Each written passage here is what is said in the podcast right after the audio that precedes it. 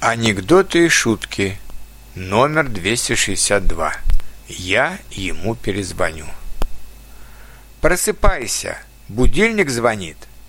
Я сплю. Скажи ему, что я ему позднее сам перезвоню.